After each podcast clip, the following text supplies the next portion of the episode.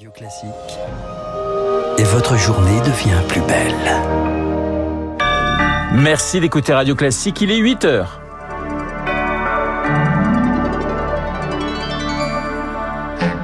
La matinale de Radio Classique avec Renaud Blanc. Et voici les titres du journal. Les distributions troubles d'Auchan en Russie. Le groupe soupçonné d'avoir contribué à l'effort de guerre russe en Ukraine. Les stations de ski menacées par le changement climatique. Et puis les charges qui s'alourdissent contre Pierre Palmade. On en parle avec Hervé Gattegno à la fin de ce journal.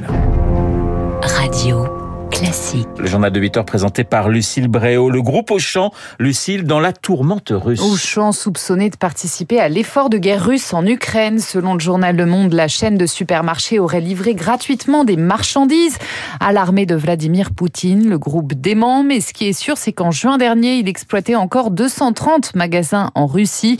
Toutes les entreprises françaises n'ont pas fait le même choix, Zoé Pallier. Avant la guerre, la France était le premier investisseur étranger en Russie.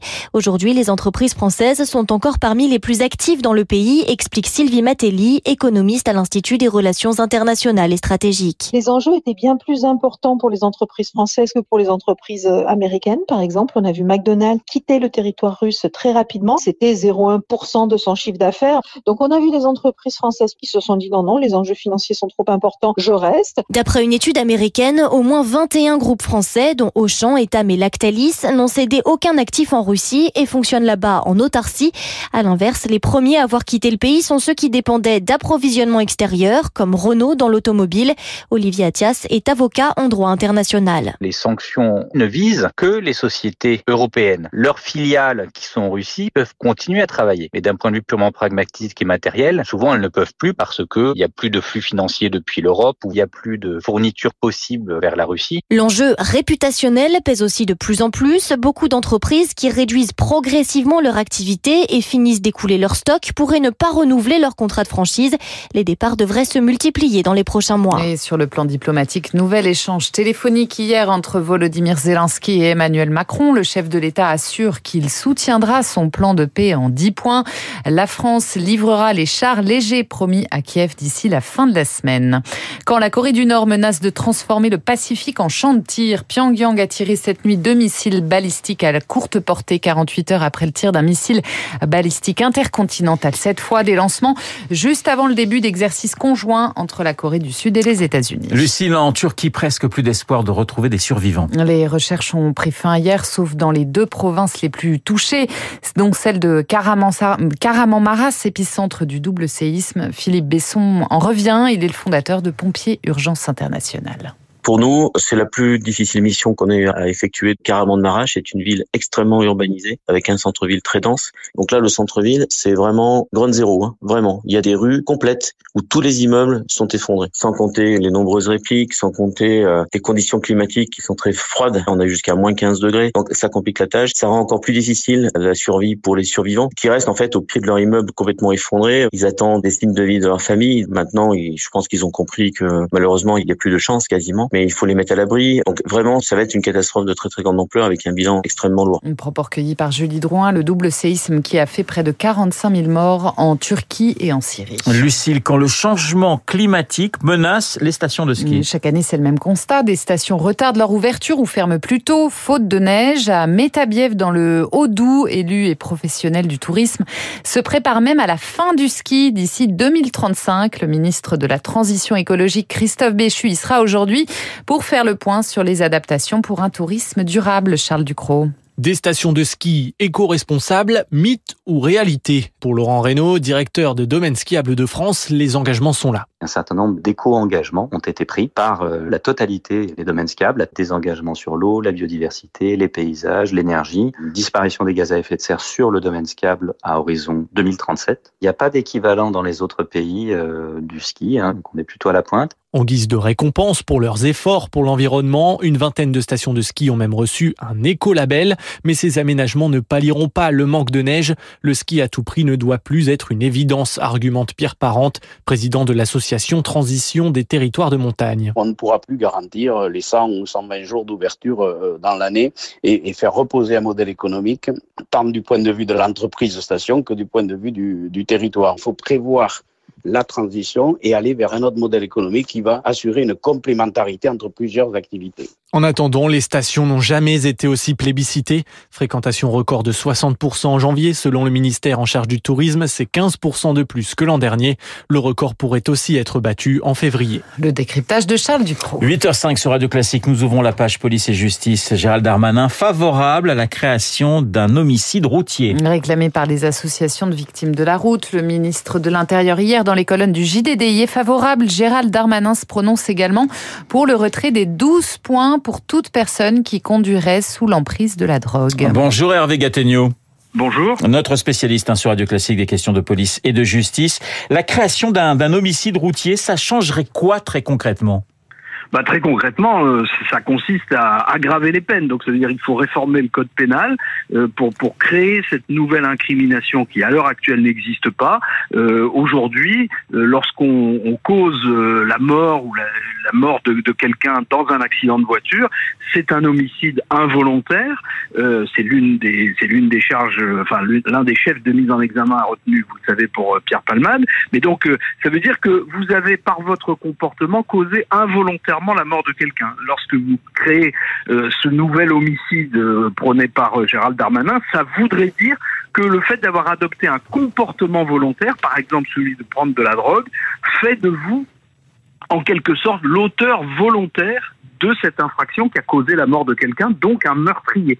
et c'est là qu'est toute la, la difficulté, c'est une difficulté juridique, mais aussi presque philosophique. Hervé, un homicide routier, Beauvau va devoir travailler avec le ministère de la Justice, vous en parliez. Oui, alors c'est ce que dit euh, le ministre de l'Intérieur. Il dit qu'il travaille depuis le mois de décembre avec le garde des Sceaux. Euh, ça, n'est pas vraiment officiellement confirmé par le ministère de la Justice, mais on peut penser que si ça n'était pas le cas, ça aurait plutôt été démenti. Euh, il y a nécessairement un travail entre les deux ministères parce que le ministre de l'Intérieur, euh, c'est celui qui réprime, euh, c'est aussi celui qui s'occupe de la prévention en matière de, sécurité routière, et le ministre de la Justice, c'est celui qui réfléchit à la façon de punir, donc d'organiser la répression, d'inventer, d'organiser le, les les incriminations. Et donc, s'il y a la réforme du code pénal, il y a forcément euh, un travail de la justice. C'est un travail très profond, hein, encore une fois, euh, transformer un délit qui est celui, euh, l'actuel délit d'homicide involontaire en matière routière, le transformer en, en, un crime, donc l'exposer à des procès en cour d'assises et, je vous l'ai dit, à des peines plus importantes. C'est une réflexion très profonde parce que ça peut impliquer une réorganisation de l'ensemble des peines.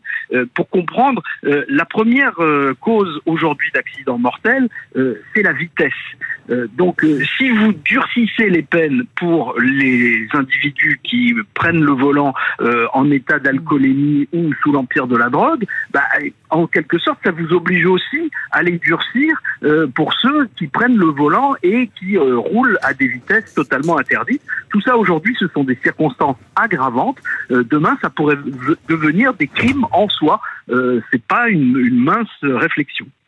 Un point, euh, Hervé, sur euh, l'affaire Palmade. Le comédien est assigné à, l'hôpital avec un, bracelet électronique, mais le parquet va faire appel, décision dans quelques jours. Et puis, il y a une autre enquête ouverte contre Pierre Palmade.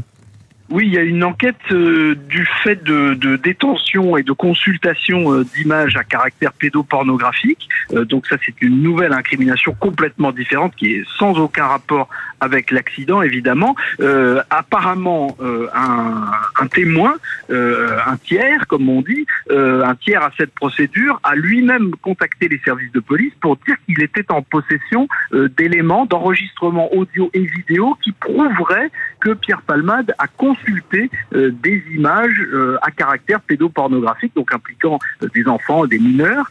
les vérifications sont en cours. Ce, ce dénonciateur a été entendu hier par la police. Une perquisition a été organisée au domicile de Pierre Palmade, probablement pour trouver des éléments de confirmation.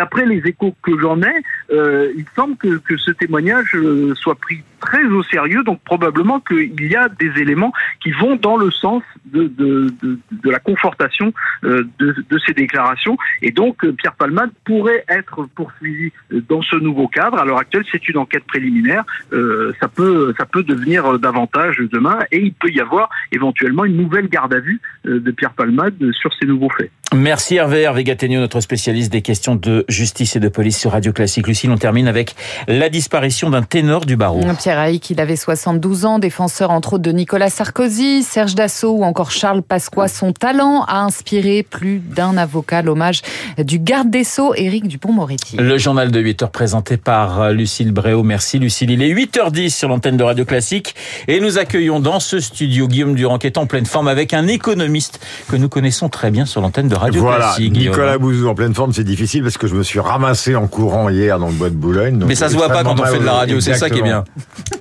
C'est l'avantage. Nicolas, que les auditeurs de Radio Classique, euh, même s'il exerce maintenant ses talents ailleurs, connaissent bien, écrit un livre dont le titre s'appelle La France de l'à peu près. C'est aux éditions de l'Observatoire. Euh, c'est une petite bombe, euh, mais c'est une bombe pédagogique. C'est le talent de Nicolas. Au fond, sa dénonciation, c'est celle du nivellement par le bas. Et, il prend tous les exemples qui concernent évidemment la médecine, le nucléaire, euh, la fiscalité, enfin tous les aspects de l'économie.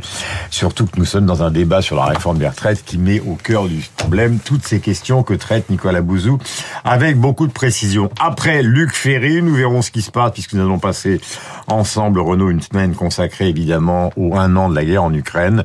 Il y a des évolutions. Hier, on a cru que finalement tout s'était arrangé dans les conversations avec Zelensky. Ce matin, dans le courrier de la Serra, vous l'avez dit tout à euh, le président Zelensky a expliqué que le président Macron avait tort de continuer à discuter avec Poutine. Bref, le dossier est encore sur la table ce matin, mais nous avons rendez-vous avec Arthur Berda. Absolument pour l'édito politique.